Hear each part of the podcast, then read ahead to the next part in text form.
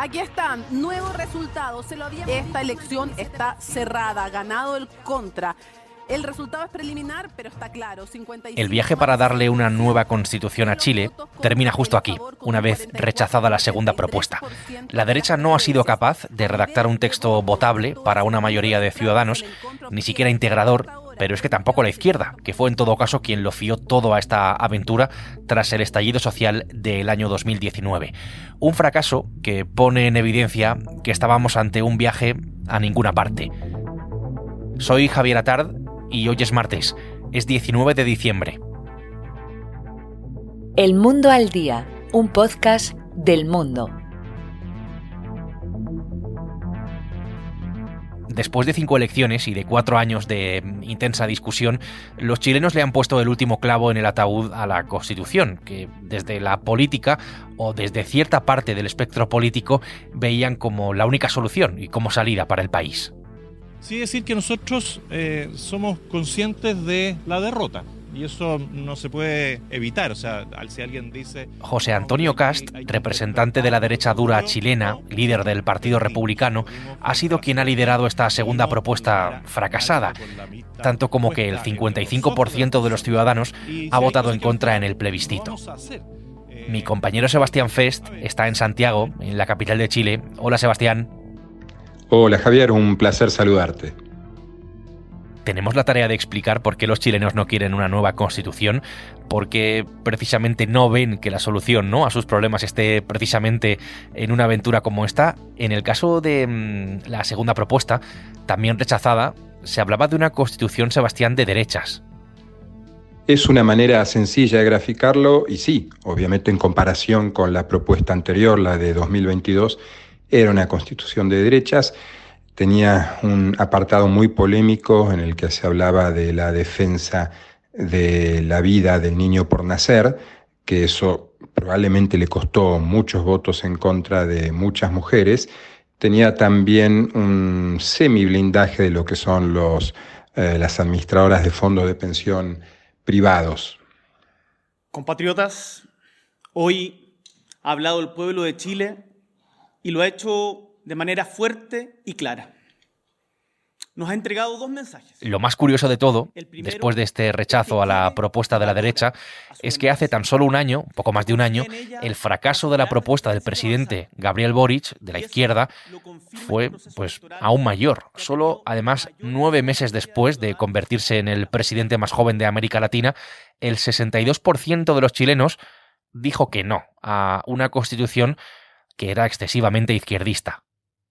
En efecto, la propuesta de 2022 es una constitución eh, de izquierda, identitaria, eh, refundacional, se podría decir.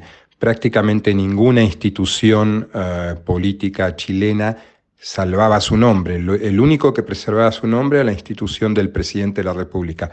Todo lo demás cambiaba, se llamaba de otra manera, Chile pasaba a un Estado plurinacional, el Senado dejaba de existir, era un texto, además de extensísimo y minucioso, el que se acaba de eh, rechazar también, decir, Chile ha producido constituciones eh, de la mayor extensión que se conozca en el mundo, tremendamente exhaustivas, y ahí está parte del problema, pero sí, la constitución que se propuso en 2022 era netamente de izquierda.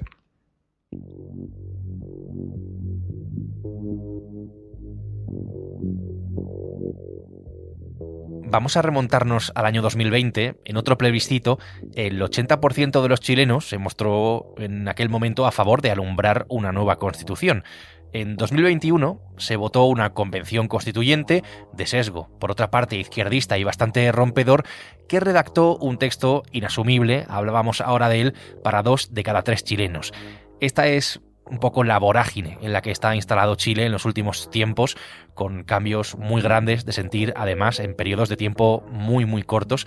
En este momento puede que te estés preguntando, tal vez te estés preguntando, por qué Chile ha estado en medio de todo este proceso. Hagamos, Sebastián, un poco de historia. Bueno, Chile es un país de una historia notablemente trágica y rica a la vez, una historia de película, se puede decir. El golpe a Salvador Allende, aquel bombardeo al Palacio de la Moneda, la muerte del presidente Allende en el Palacio de la Moneda y la emergencia de un dictador como Augusto Pinochet que rigió el país por 17 años, entre 1973 y 1990, pero que además, una vez que dejó el poder, una vez que Patricio Elwin asumió un demócrata cristiano como primer presidente de la democracia, Pinochet siguió siendo eh, comandante en jefe de, de las Fuerzas Armadas y luego senador vitalicio. Es decir, el pinochetismo era una sombra claramente alargada y seguía siendo parte de la institucionalidad, parte, se podría decir, decisiva de la institucionalidad del país. De eso viene Chile. Hay ahí un problema institucional grave porque era una democracia condicionada.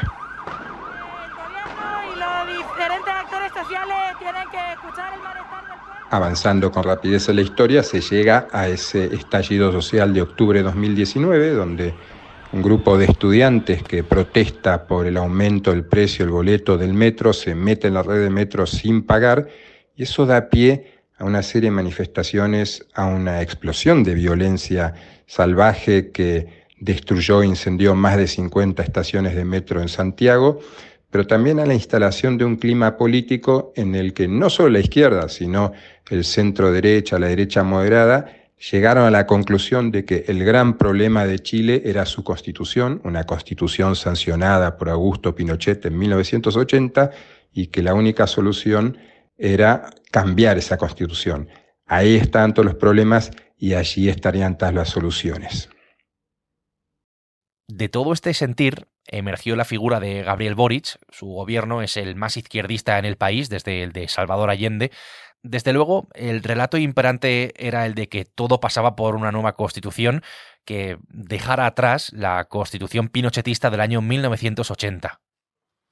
Con esto, quiero ser claro, durante nuestro mandato se cierra el proceso constitucional. Las urgencias son otras pero la realidad es que no va más. El propio Boric ya ha dado por enterrada la idea, con lo que la constitución de Pinochet es la que va a seguir vigente. La pregunta aquí es por qué, ¿no? ¿Por qué los chilenos, después de comenzar este viaje, pues han decidido bajarse? Si es por cansancio, si es porque no ven que la solución esté ahí. ¿Qué hay detrás de todo esto, Sebastián? Chile es un país de altos y bajos eh, muy pronunciados, de ciclos cada vez más acelerados.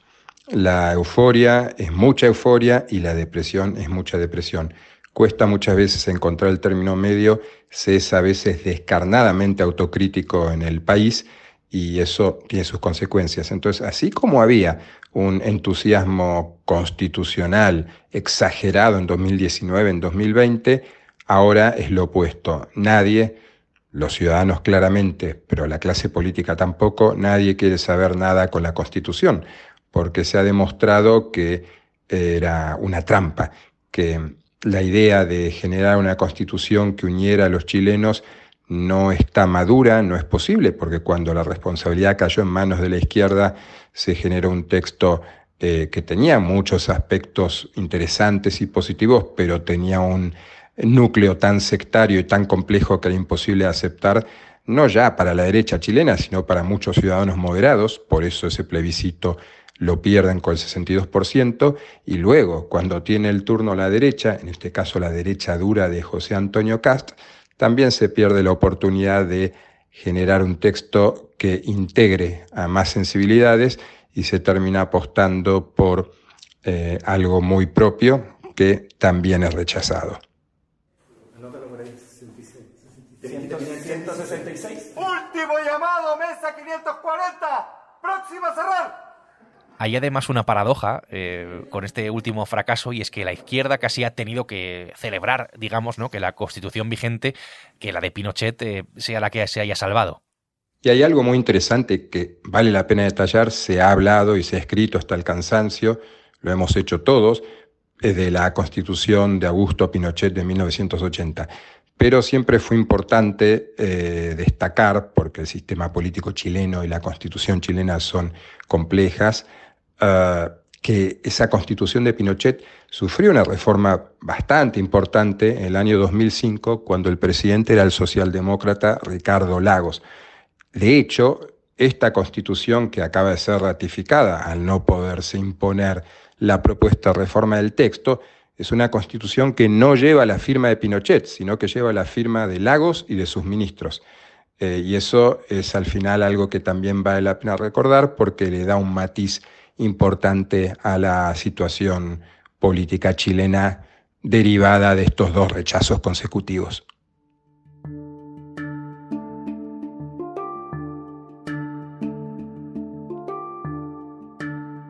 Después del estallido social, el clima en el país y el relato imperante pues era el que era, ¿no? Liderado por la izquierda, por Boric, que ha visto como su propuesta ha fracasado, fracasó hace un año y como todo el proceso ha terminado por naufragar. ¿Podemos hablar, Sebastián, de un fracaso de la izquierda, que en todo caso era quien había impulsado este viaje? Eh, te lo pregunto por los padres, ¿no? Que tiene este, este fracaso, no sé si también la derecha. Lo asombroso de este segundo no en apenas 15 meses a una propuesta constitucional es que hay fracasos para todos. Hay un fracaso obvio de la derecha que no pudo imponer esa propuesta de constitución. Hay una derecha más dura que está satisfecha porque nunca quiso reformar la constitución lo que quería era que permaneciera la que para ellos sí es la constitución de Pinochet. Pero hay un fracaso de la izquierda clarísimo porque la izquierda, esa izquierda, esa coalición liderada por el, en su momento, jefe de Estado y de gobierno más joven de América, llegaba a la moneda con el deber, con la instrucción, con la misión del cambio constitucional. Y no lo logró. Y el resultado es que más de cuatro años después de iniciado el proceso, sigue rigiendo aquella misma constitución que en su momento tantos consideraban la fuente de todos los males de Chile. Bueno, probablemente ahora se vea que esto no era así. En cualquier caso, parece bastante evidente que los chilenos han acabado bastante hartos ¿no? de todo este proceso. No sé qué sensación cunde ahora mismo allí en el país, en la gente, en las calles, después de haber eh, fiado todo este, a este cambio que luego no ha sido tal. Cambio, por cierto, comandado por la polarización, por la tensión política extrema, hay un agotamiento, ¿no? De votar, yo creo también. Y no sé hasta qué punto ese sentimiento de ¿y ahora qué? ¿no? Esa pregunta cuando uno se ve eh, no sabiendo muy bien cuál es el camino a, tomar. Boric, eh, Sebastián queda tocado. Recordemos que no está ni siquiera a mitad de su mandato. Boric queda tocado, pero al mismo tiempo tiene una oportunidad. Hay que tener en cuenta que no lleva ni dos años gobernando. Asumió en marzo del año pasado, en marzo de 2022, por lo tanto es un gobierno relativamente joven, pero que ha sufrido un enorme desgaste del camino y que tuvo también la mala suerte de que la pandemia retrasó el calendario del proceso constitucional. Eh, todo debió haber empezado antes, parte de estas eh, votaciones y decisiones debió eh, ser ejecutada durante el gobierno de Sebastián Piñera, pero la pandemia lo impidió y entonces Boric eh, tuvo que gobernar siempre con la constitución o con el proceso constituyente como eje central del devenir político chileno. Y eso probablemente en parte le impidió ejercer una presidencia normal. Ahora tiene el desafío de hacerlo él asegura que va a ocuparse de los problemas de la gente común y que se acabó el proyecto constituyente. Vamos a ver cuánta energía tiene, cuánto respaldo tiene en su coalición y cuál es la posición de la oposición, que está bastante repartida en un sistema político como el chileno que ofrece la dificultad extra de ser bastante atomizado. Pues estas son las claves de esta última página en la curiosa historia política de Chile Sebastián, gracias eh, por las fechas. Bueno, imagino que, que hablaremos ya el próximo año. Un placer haber conversado una vez más. Un saludo a todos desde Santiago de Chile y feliz 2024 que se acerca.